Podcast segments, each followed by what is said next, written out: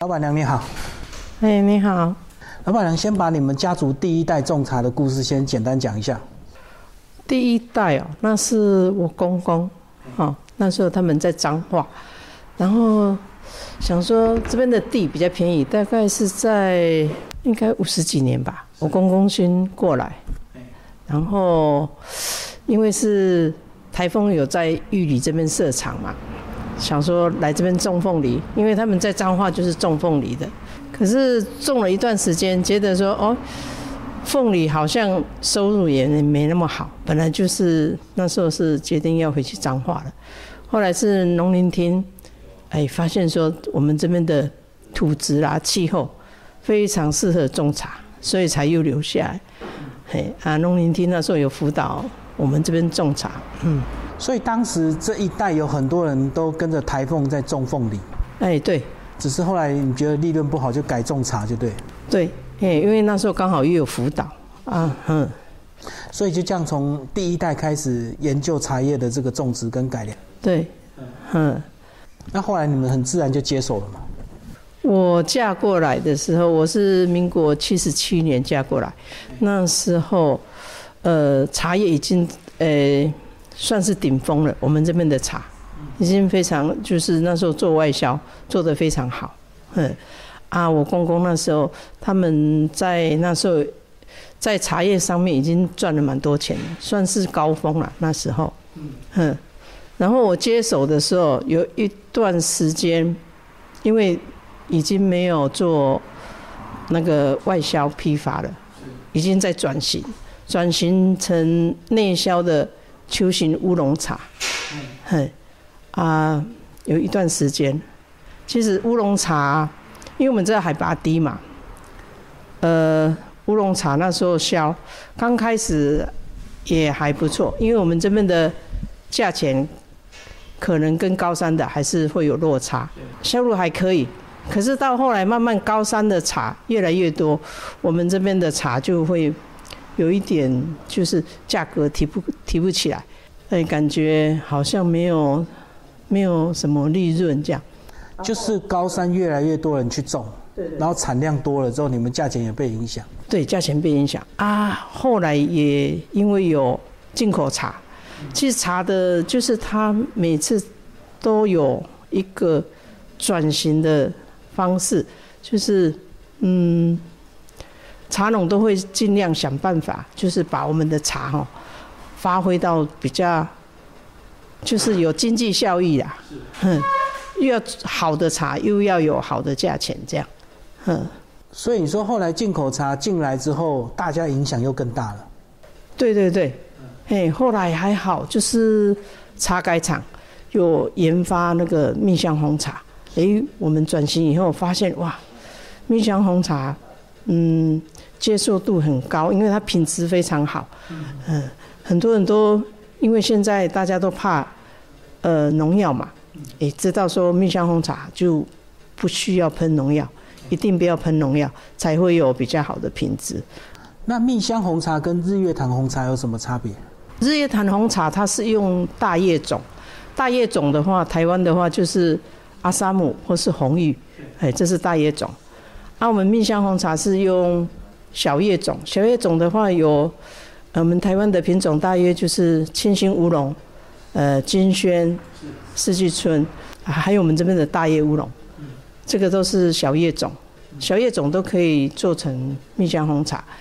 呃，若是日月潭跟我们这边就是差在品种的关系，品种不一样，所以就是以叶子大小大一点的叫大叶种。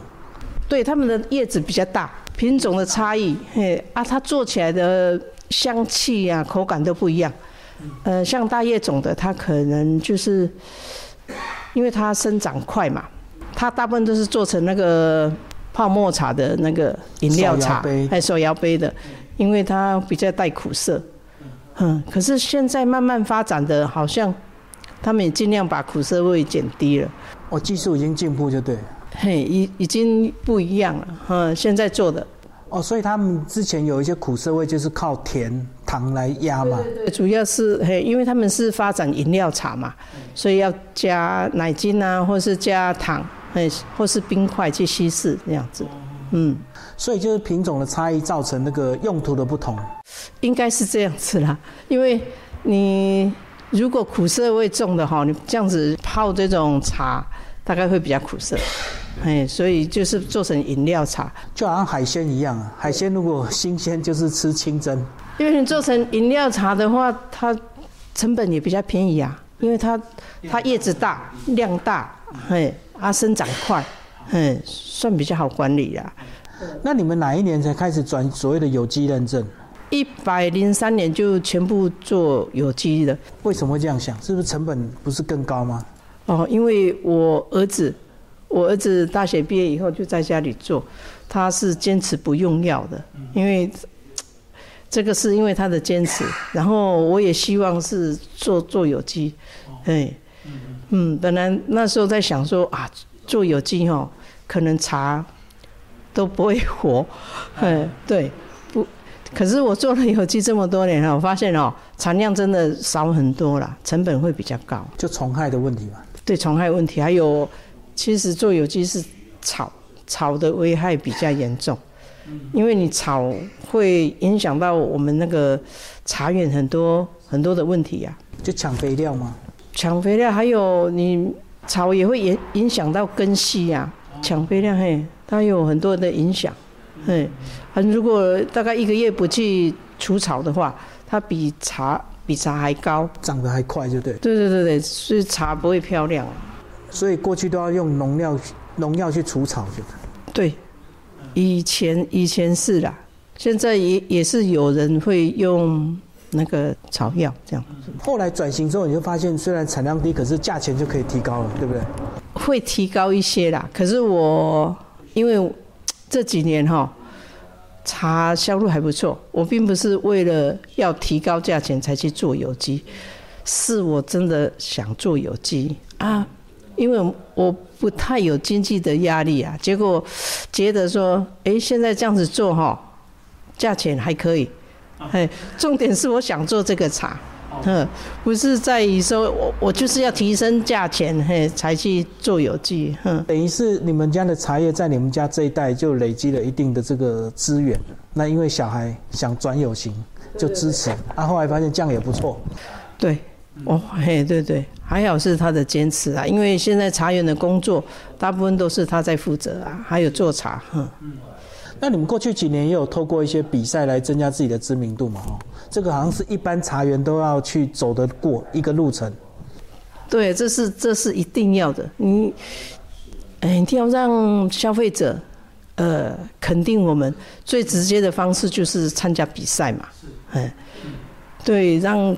消费者接着说啊，买到我们家的茶，诶，就是品质的保证啊，哎，所以一定要去参加比赛啊。只要有比赛，我几乎，呃，都会去比赛了。就很积极的去参赛，就对。对对对。好，老板娘跟我们讲一下，可是当你们乡镇特色大家都在做蜜香红茶的时候，啊，你们怎么样走出你们自己的特色？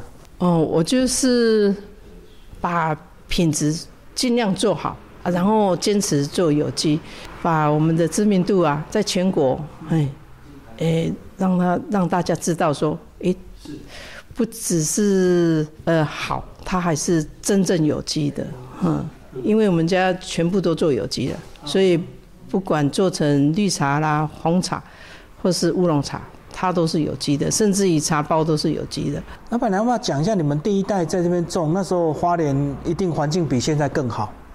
那现在有没有因为气候的一个影响，变成你们种茶的技术或方式也要做一些改良？对啊，这几年其实哦，植物就是它是最敏感的。像这几年就是呃，气候就是极端嘛，要么就是一直不下雨，要么就是一直下雨。对，嘿，所以呃，茶茶如果夏天如果超过大概一个月。大概茶多叶会枯死，尤其我做的是大叶乌龙品种，它如果连续不下雨，它就很容易枯死啊，就更敏感了。更敏感啊！像现在冬天啊，冬天暖冬，哎，奇怪，不够冷，那茶会停在那边哦，很奇怪，它产量会更少。嗯，很多人觉得说暖冬好像茶叶会长得更漂亮，其实没有，它很。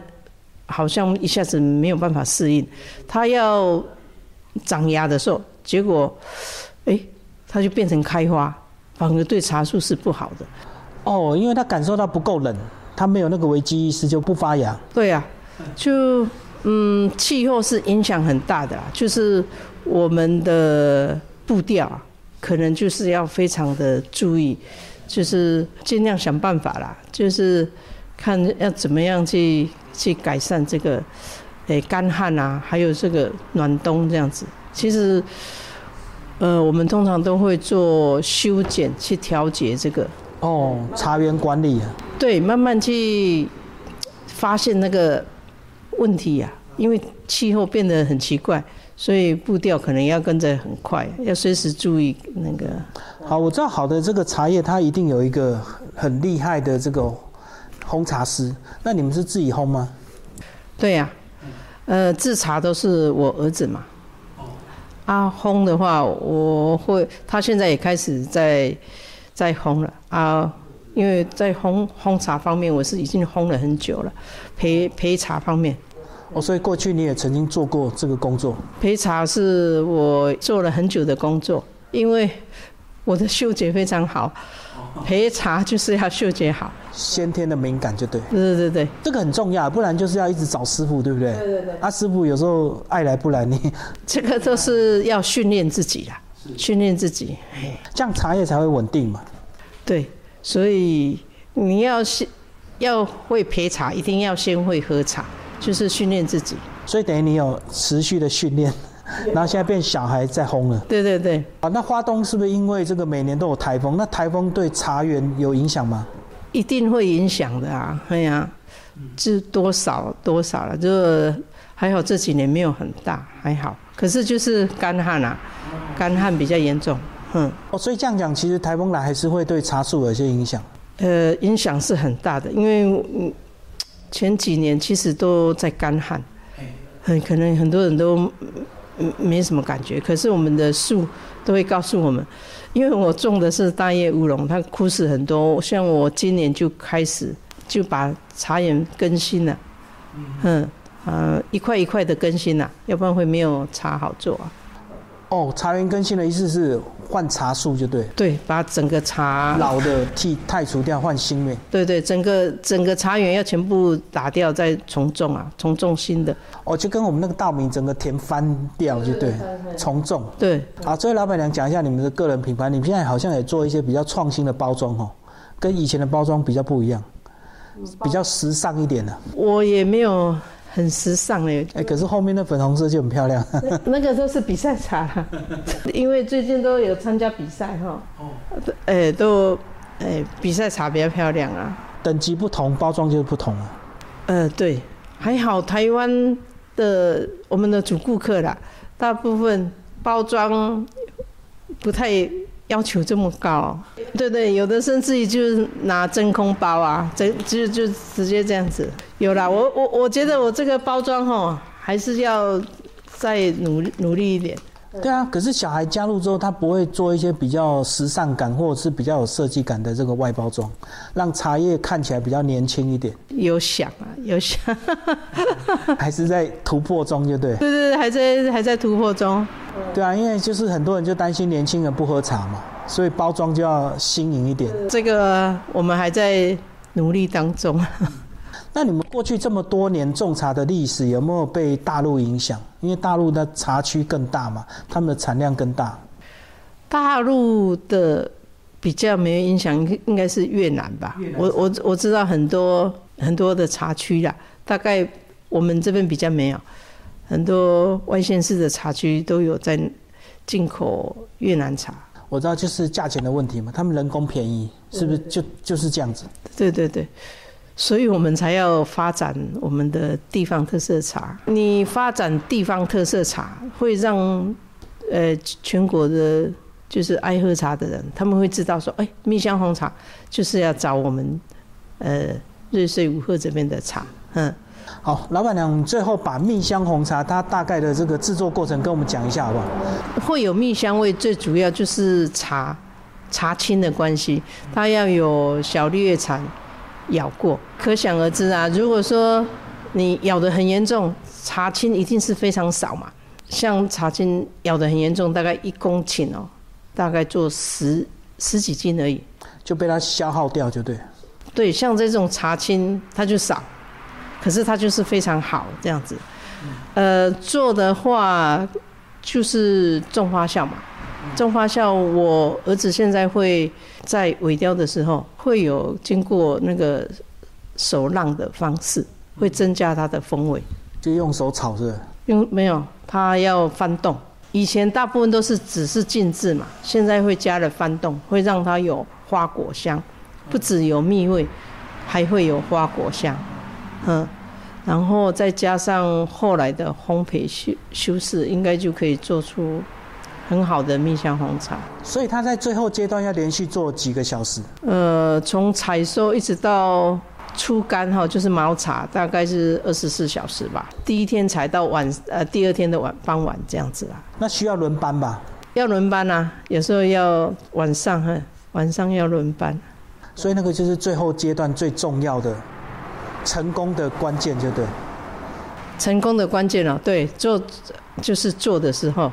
你任何一个动作，其实都会影响到茶的风味，哎，甚至于到做好，到做好毛茶，你在焙的时候，也是会影响它的风味。